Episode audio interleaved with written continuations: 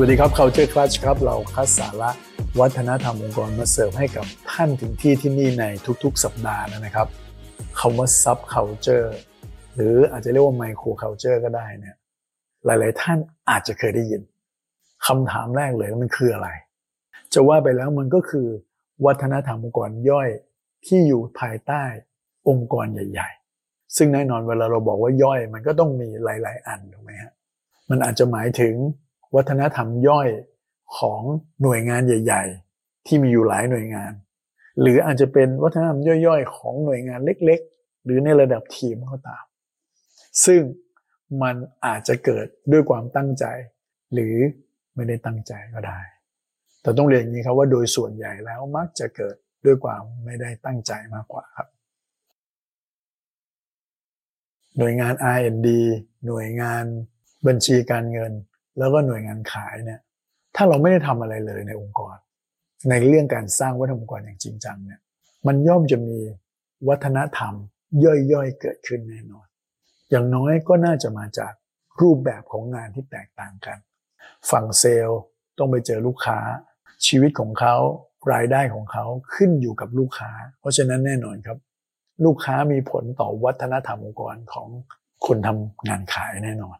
และขณะเดียวกันคนทำงานขายก็โดยส่วนใหญ่ก็จะเป็นคนที่รักอิสระ ชอบแสดงออก ชอบการสื่อสารไม่งั้นเนี่ยมันก็จะมี subculture ของเขาอยู่ คนที่เป็นบัญชีก็ต้องมีความเป๊ะ เน้นความถูกต้องตรงไปตรงมาคลาดเคลื่อนไม่ได้เห็นไหมฮะ R&D ก็ต้องมีเรื่อง innovation มีเรื่องการทดลองการค้นหาไอเดียอะไรต่างๆ ซึ่งพวกนี้ครับมันเป็นพื้นฐานที่ทำให้มันเกิด subculture เกิดขึ้น หรืออาจจะมาจากตัวผู้นำก็ได้นะครับ ผู้นำของแต่ละ subculture ต่างๆ ก็มีบุคลิกลักษณะ มีตัวตนที่แตกต่างกัน โดยเฉพาะผู้นำที่มี character ที่ชัดเจน ทั้งในทางที่ดีและในทางที่เป็นคำถาม ก็สามารถที่จะสร้างอิทธิพลต่อการเป็นวัฒนธรรมย่อยๆ พวกนี้ได้ทั้งสิ้นครับ ซึ่งจะว่าไปแล้วเนี่ย แม้องค์กรที่มีวัฒนธรรมองค์กรโดยรวมนะฮะวัฒนธรรมองค์กรใหญ่ขององค์กรที่แข็งแรงก็ตาม หลาย ๆ ครั้งก็คงหลีกเลี่ยง subculture พวกนี้ไม่ได้ เพราะมันต้องมีรายละเอียดของงานรายละเอียดของกลุ่มคนdynamic ของคนในกลุ่มที่แตกต่างกันพวกนี้ไปสร้างความเป็นตัวตน ย่อยๆ พวกนี้ขึ้นมา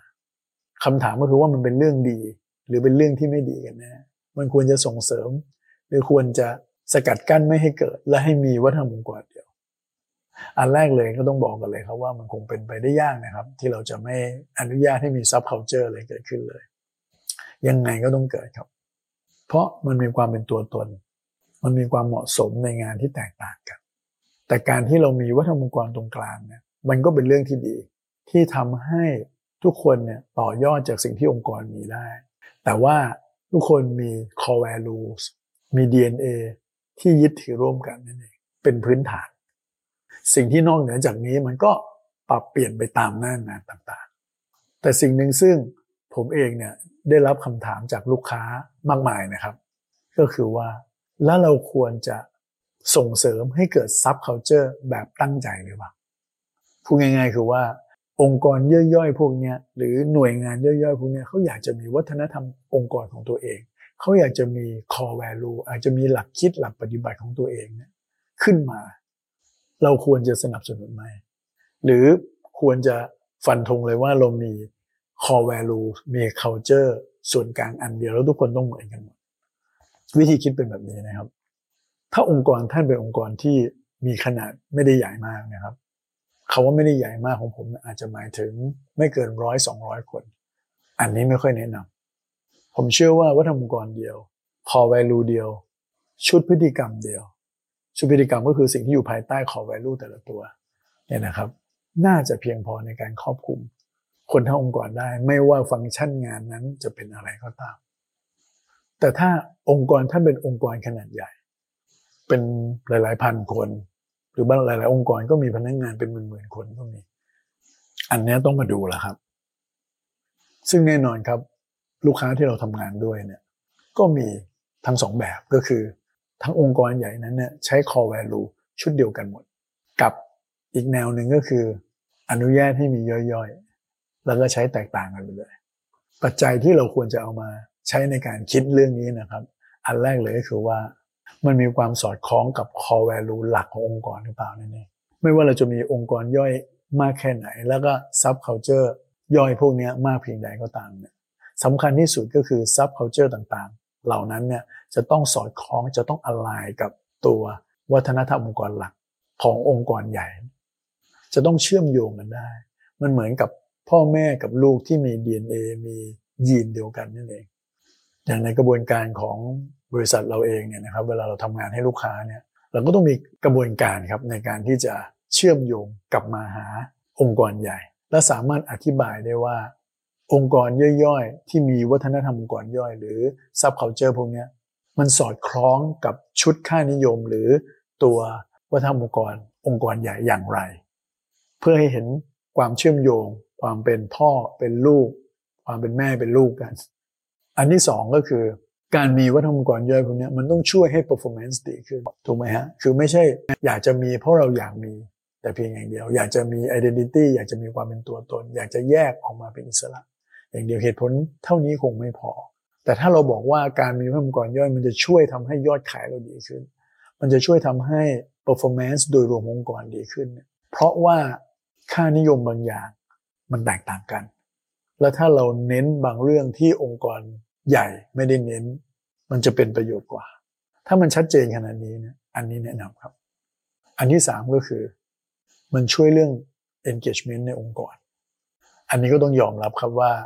ผลพลอยได้สำคัญของการสร้างวัฒนธรรมองค์กรก็คือเรื่องของการที่เราต้องการจะ engage พนักงาน คงไม่ค่อยสนุกครับที่เราจะต้องวันๆจะต้องมาหาคนใหม่ๆเรื่อยๆสูญเสียคนเก่งๆไปในแต่ละวัน แล้วก็ทำงานอยู่ในบรรยากาศ อะไรที่มันไม่เอื้อทำให้คนอยากมาทำงาน เพราะฉะนั้นถ้าวัฒนธรรมองค์กรที่มันถูกตั้งขึ้นมา ที่แตกต่างไปจากวัฒนธรรมองค์กรหลักเนี่ยแล้วมันช่วยทำให้หน่วยงานของท่านมันเกิด engagement พวกนี้ ถ้ารักษาคนเก่งได้ เขารู้สึกมีความภาคภูมิใจในความเป็นตัวตนย่อยๆพวกนี้อันนี้น่าสนใจครับ แต่ประการนี้ส่วนใหญ่จะเกิดกับองค์กรที่มีการควบรวมเข้ามาค่อนข้างเยอะยกตัวอย่างเช่นนะครับ อย่างเช่น บริษัท Amazon เนี่ยเขาไปควบรวมกิจการกับบริษัทที่ขายรองเท้าออนไลน์ที่ชื่อว่า Zappos นะครับ ซึ่ง Zappos เนี่ยเขามีวัฒนธรรมองค์กรตัวเองที่แข็งแรงมาก และด้วยวัฒนธรรมองค์กรที่แข็งแรงของเขาเนี่ยมันทำให้ธุรกิจเขาเดินไปข้างหน้า คนในองค์กร engage กับองค์กรมาก เพราะฉะนั้นการที่ Amazon ไปซื้อกิจการซัปโปสนะครับ Amazon ประกาศตั้งแต่แรกเลยว่าจะไม่ไปแตะไม่ไปยุ่งกับวัฒนธรรมองค์กรของซัปโปสเลยเพราะเหตุผลในการซื้อซัปโปสมา ก็เพราะว่าวัฒนธรรมองค์กรของซัปโปสด้วย แล้วมันจะมีเหตุอะไรที่จะเข้าไปอินทวีนไปเปลี่ยนแปลงถูกไหมฮะอันเขาก็ปล่อยให้ซัปโปสรันได้อย่างอิสระ แต่ผมเชื่อว่าเขาจะมีการเชื่อมโยงกันอย่างที่ผมบอกตอนแรกนะครับว่า ว่ามันต้องไม่ขัดแย้งกัน มันต้องบอกได้ว่ามันมีความเป็นพ่อเป็นลูกกันอะแล้วการมีซับเคานเจอร์พวกนี้มันมีผลเสียไหม แน่นอนครับ ถ้าเราปล่อยให้มันเกิดขึ้นโดยธรรมชาติไม่ manage เลยเนี่ยโอกาสจะเกิดผลเสียมากกว่าผลดีแน่นอน เพราะมันจะมีการแบ่งพวกพ้องการแบ่งไซโลกัน ซึ่งผมเชื่อว่าก็เป็นสิ่งที่เกิดขึ้นในหลาย ๆ องค์กรใช่ไหมฮะเวลามาทำงานด้วยกัน เวลามา collaborate กันเนี่ยมันก็เกิดความรู้สึกของการแบ่งฝักแบ่งฝ่าย แตกต่างกันในความเชื่อแตกต่างกันในค่านิยมที่ยึดถือร่วมกัน ซึ่งการทำงานแบบไซโลพวกนี้มันก็ส่งผลเสียหายมากมาย ซึ่งตัวผมเองก็มีโอกาสได้พูดถึงเรื่องนี้อยู่บ่อยๆใน EP ก่อนๆนะครับ เพราะอันนี้ก็เป็นหน้าที่ของผู้บริหารนะครับ ที่จะต้องใช้ฝีมือครับในการที่จะบริหารจัดการ subculture พวกนี้แล้วแปรเปลี่ยนมันให้เป็นประโยชน์มากกว่า มากกว่าที่จะปล่อยให้มันเกิดขึ้นตามยถากรรม เป็นไปโดยธรรมชาติแบบนี้ ซึ่งมันมักจะไม่ได้ส่งผลดีต่อภาพรวมขององค์กร เท่าไหร่นะครับ และนั่นคือเรื่องราวของ soft culture หรือ micro culture นะครับที่ท่านสามารถที่จะเอาไปลองปรับใช้กับองค์กรของท่านดูครับ ก็ลองใช้เงื่อนไขปัจจัยต่างๆ ที่ผมนำเสนอไปไปประกอบการตัดสินใจดูแล้วพบกันใหม่ใน EP หน้านะครับ สวัสดีครับ